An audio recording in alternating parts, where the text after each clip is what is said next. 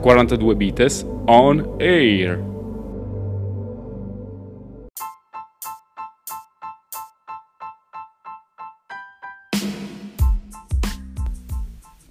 Un milione di falsità su TripAdvisor.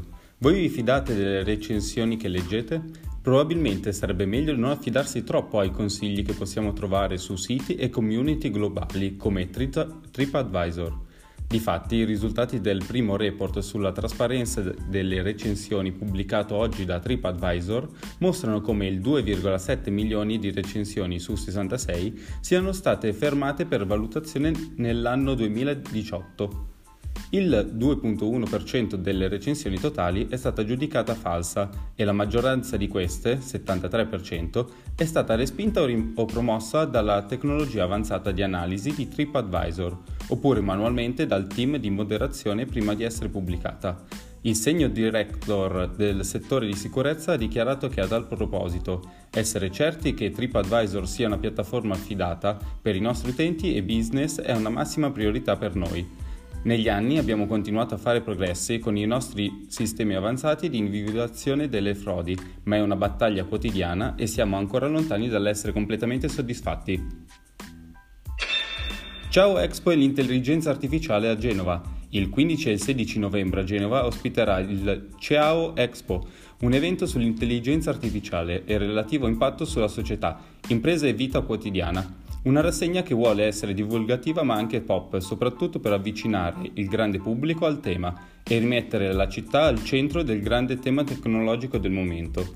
Dopo la caduta del ponte Morandi del 2018 c'è sicuramente bisogno di proiezione sul futuro e di confermare che a Genova che gode dell'esperienza dell'Istituto Italiano di Tecnologia e del Popolo Tecnologico degli Erzelli, ci sono reali presupposti perché il capoluogo possa essere riconosciuto come una delle capitali dell'intelligenza artificiale e della robotica. Lavoro, applicazioni nella vita quotidiana, etica ed educazione sono i quattro angoli di osservazione che saranno al centro della manifestazione, attraverso conferenze, incontri, dibattiti e workshop.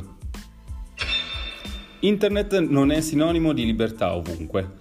Non avere internet oggi ci sembra impossibile, eppure sono diversi i paesi nel mondo che subiscono censure, limitazioni e conseguente controllo delle informazioni e della loro diffusione. Nel 2016 il Consiglio dei diritti umani e delle Nazioni Unite ha dichiarato le restrizioni di accesso a internet come una violazione dei diritti umani. Dalla Cina alla Corea del Nord fino alla Bielorussia ed Etiopia sono alcuni tra i paesi dove accedere a informazioni online è un rischio. Basti pensare che certi governi addirittura spengono e accendono internet in concomitanza con eventi particolari come le elezioni. Oppure Cuba, dove fino a poco tempo fa non era permesso avere il wifi in casa, e ancora la Siria che ha bloccato l'accesso attraverso le misure tra le più severe al mondo.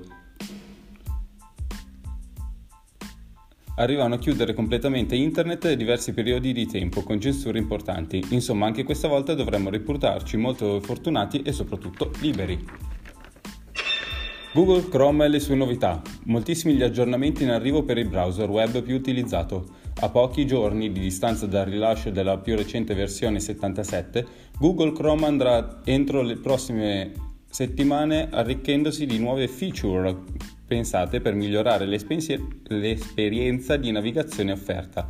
La prima riguarda la gestione delle schede che verrà semplificata per coloro che sono soliti aprire un gran numero di tab in contemporanea. Sarà sufficiente infatti passare il mouse sopra una di esse per vedere comparire un riquadro con il titolo della pagina e l'URL associato.